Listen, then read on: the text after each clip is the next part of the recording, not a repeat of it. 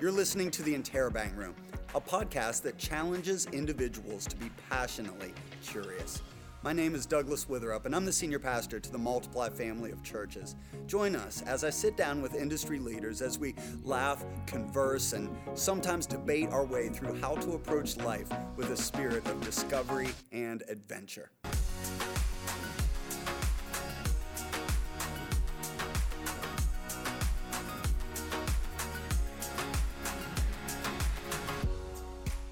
Welcome back to the Interrobang Room. Today, I have with me, as always, Doug Witherup and Zach Witt.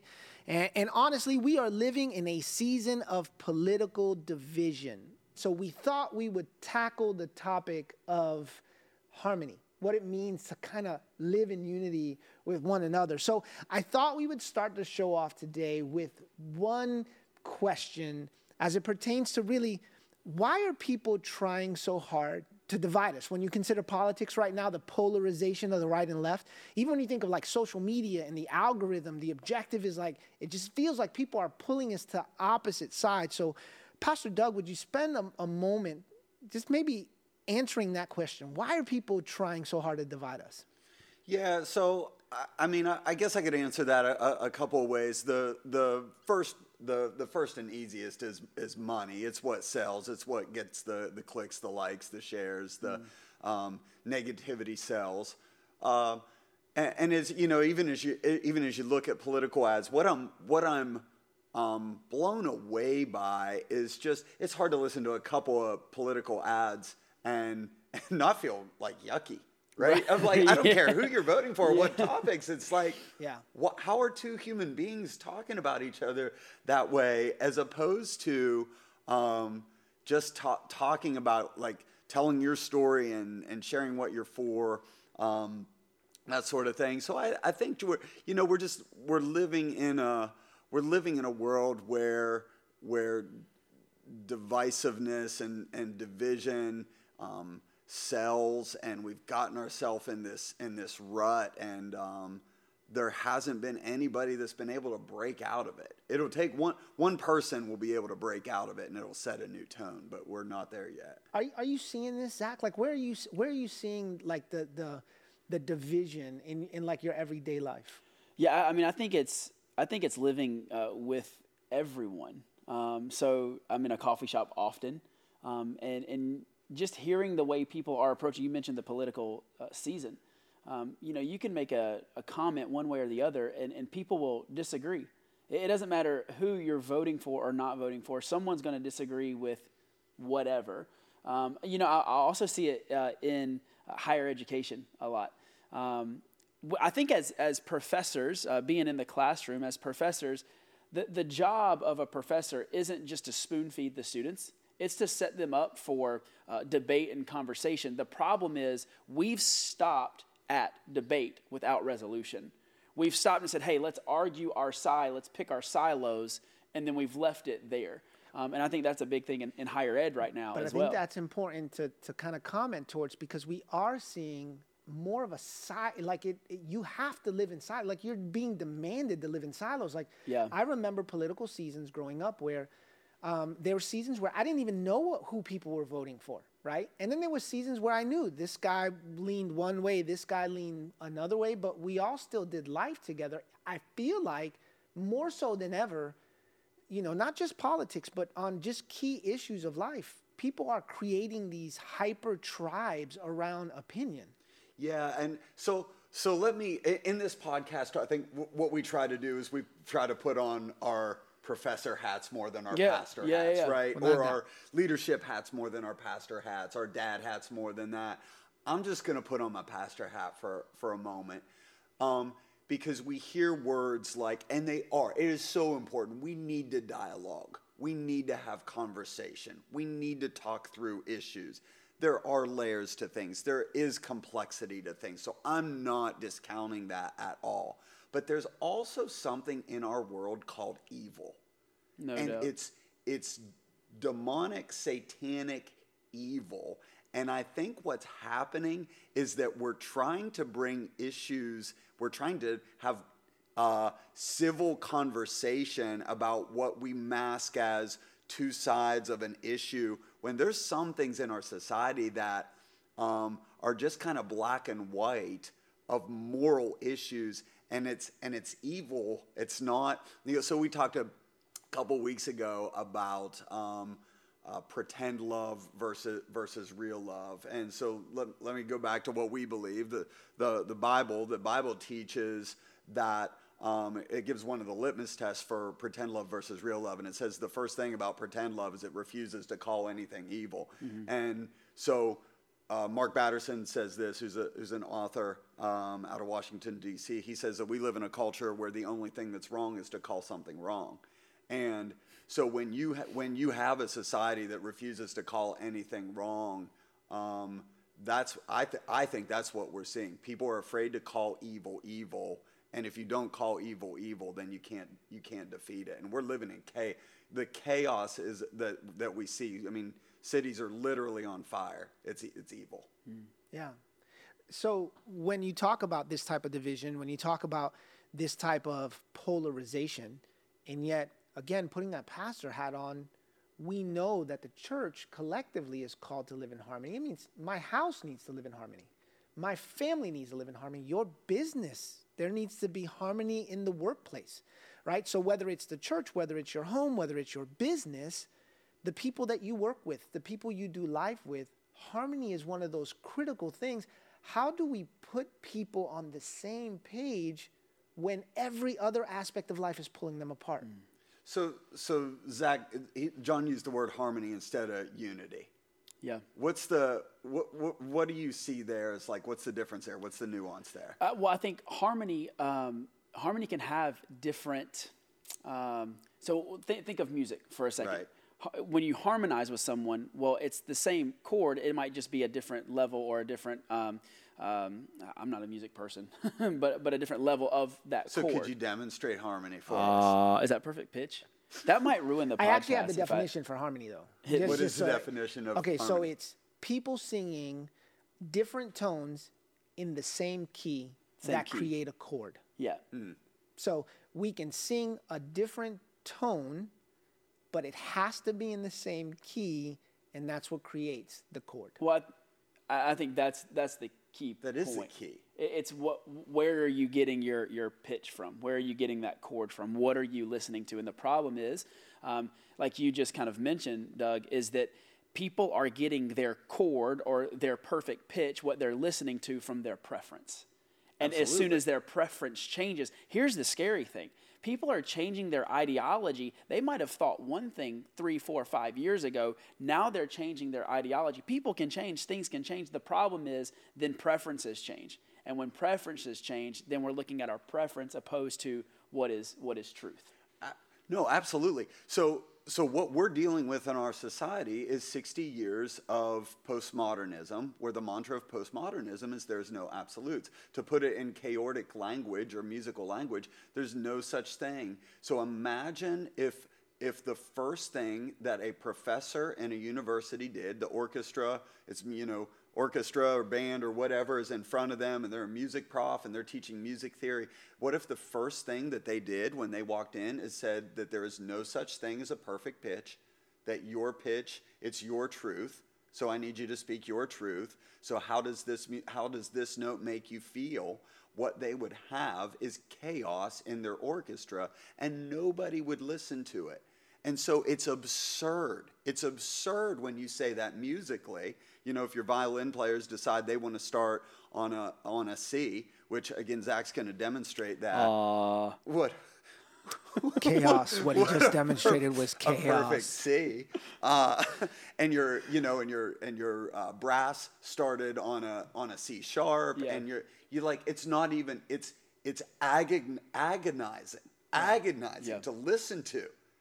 But it's okay to do that in philosophy. But it's fun, but it's okay to do that in literature, philosophy, yeah. or religion. Yeah. No, no, no, no, no. How dare you tell yeah. me? How yeah. dare you tell me that your religion and your faith yep. is right and mine is wrong? Hmm. But it's okay. But it's okay in music. We're seeing chaos. Yeah. That that is why we're seeing chaos. So foundationally, yeah. the, the foundational pitch is critical. It has. Right? It, it has to be. But then what we see is people who take preferences and put it above truth.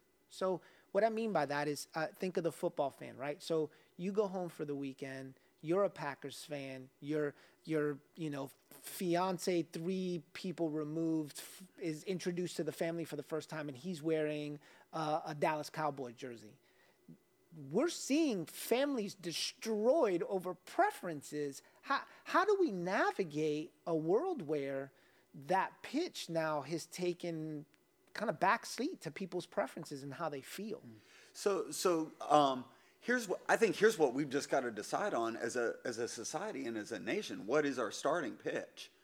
You ha- if you don't have a starting pitch, you can't have conversation.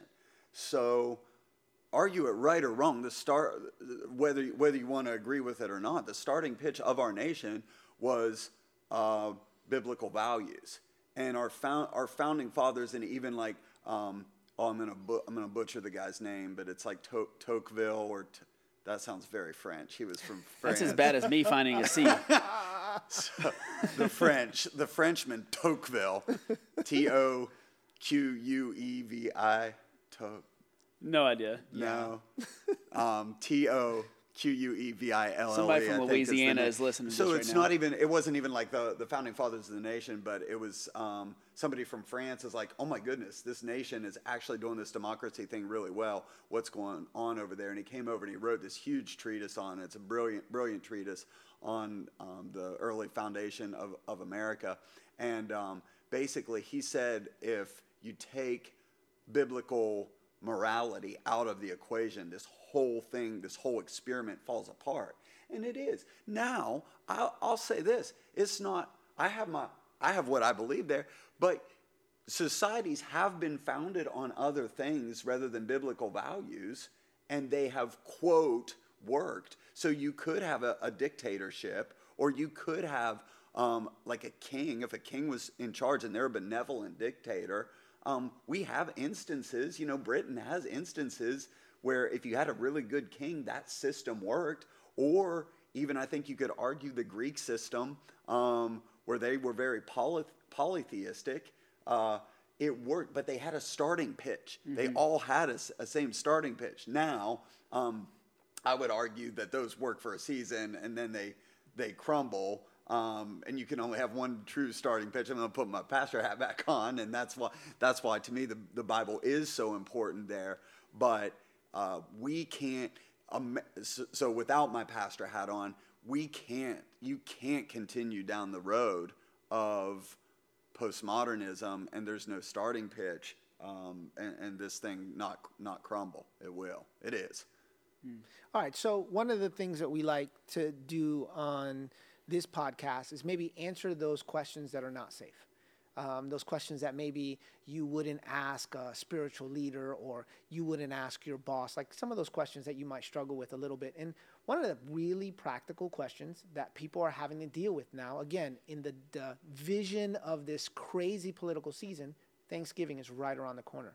So we can talk really deep and get really into American history, but there's Right. some people that are going to be staring across Yeah. the table with a turkey and some really sharp objects between them and some people who see totally differently than they see. You want to talk about starting pitch? There's no pitch in the house, and everyone's screaming so loud that they can't hear it. See, that's the thing with pitch. Like pitch requires the ears. You, you need to be able to hear the pitch, Right. right? So my band teacher growing up would come out and she would slap her baton against the podium three times to get our attention, and we would sit there with our instruments at the ready, and then she would blow into a pitch pipe, and that pitch pipe would say, if we weren't listening, if we were all trying to play while she was, we we don't have that that that muscle anymore as a people. So we're sitting across the table with people that we love, but they think differently than we do. Really practically, how do we live in harmony when you have that type of chaos, when you're hmm. looking towards that season? That's right around the corner for some people. How do we live in harmony at that table? Hmm. I I think a big part of that, I mean, you pointed to it just with what your analogy was. You have to listen. We, when we have conversations that we don't agree with somebody with, we will listen to respond opposed to listening to listening. We listen for our rebuttal. We listen for, for that hook that we can go, well, I don't believe that, and here's the three points of I know why I don't believe that. Um, so we don't we don't always listen to just have a response or to have uh, a, a disagreeing viewpoint. Uh, another thing would be, um, man, take. here's the scary thing. I mean, this is one of the largest elections that we've probably had in, in our lifetime. Um, from from some of the things that we believe, and and we're having Thanksgiving three weeks after, you know, yeah, the, the, election. Yeah, yeah. Uh, so there's going to be a president in office, and there's going to be a, some disagreement across the table. My thing would be, um, man, let's let's remove the the person and, and the candidate. Let, us take the individuals out. Well, let's look at what people are running on. Let, us look at what really what what matters. Um, so, and then have conversations revolving around uh, some of those topics. Yeah, I, I don't know that this is right, but this is the way this is the way that I would do it, and this is the way. So this is what I would suggest. Don't don't do it. Don't do it. It's not the it's not the time. It's not the place, and you're not going to change anybody's mind, and you're gonna you're going to leave with instead of instead of just ha- go into Thanksgiving with your family with a mindset of we're going to laugh together and we're going to be family and we're going to watch football together. And so maybe even if you so if you know that there is a certain family member that they're going to they're going to bring it up and it's going to irritate you, don't sit by them.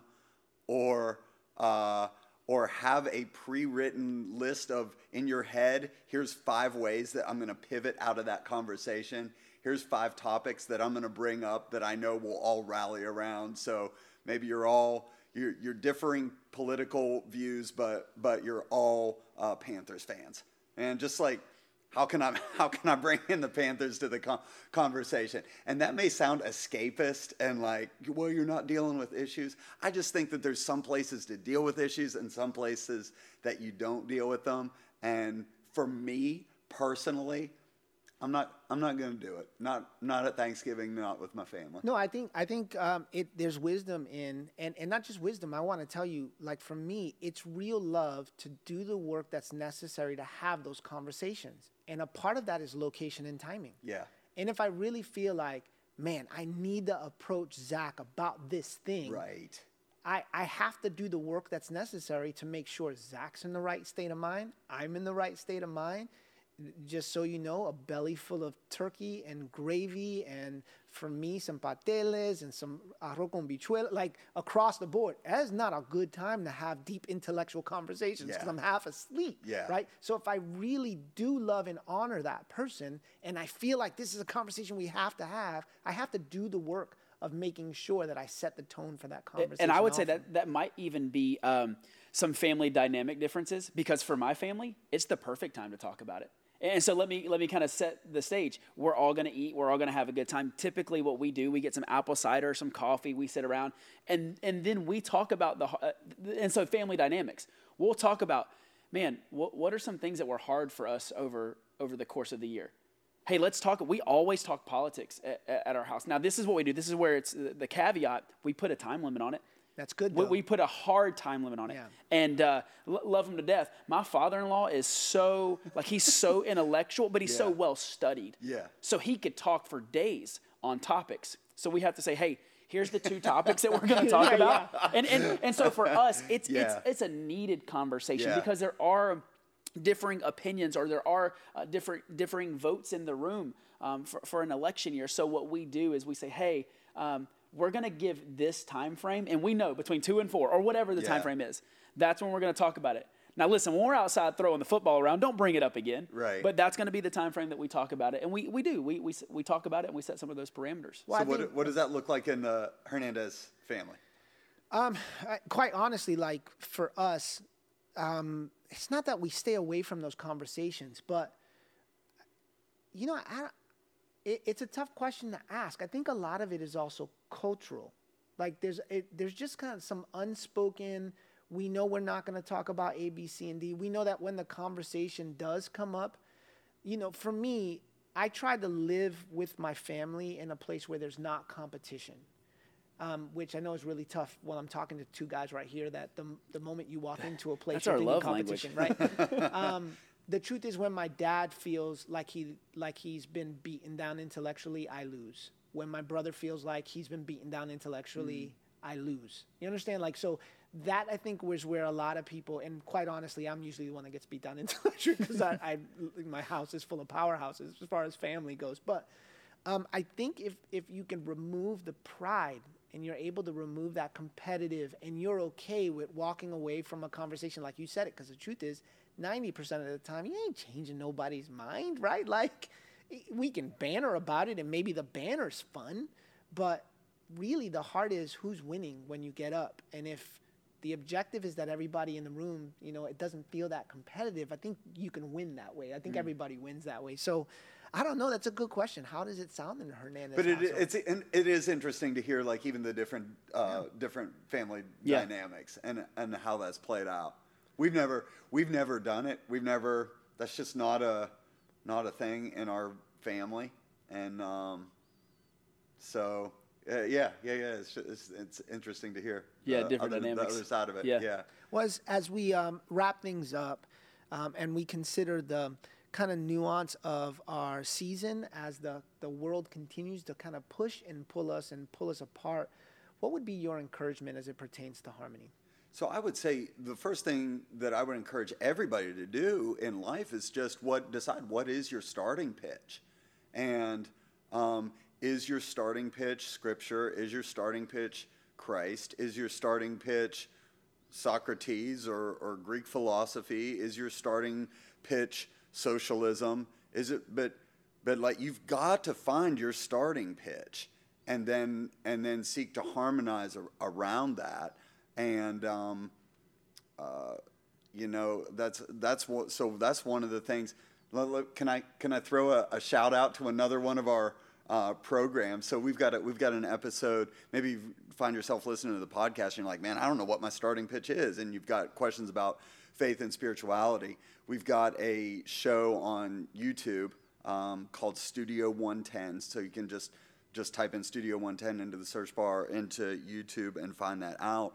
Uh, pull that up rather, but it's a it's a 20 minute uh, show where we investigate uh, investigate um, just faith and spirituality. It's a safe place to ask questions.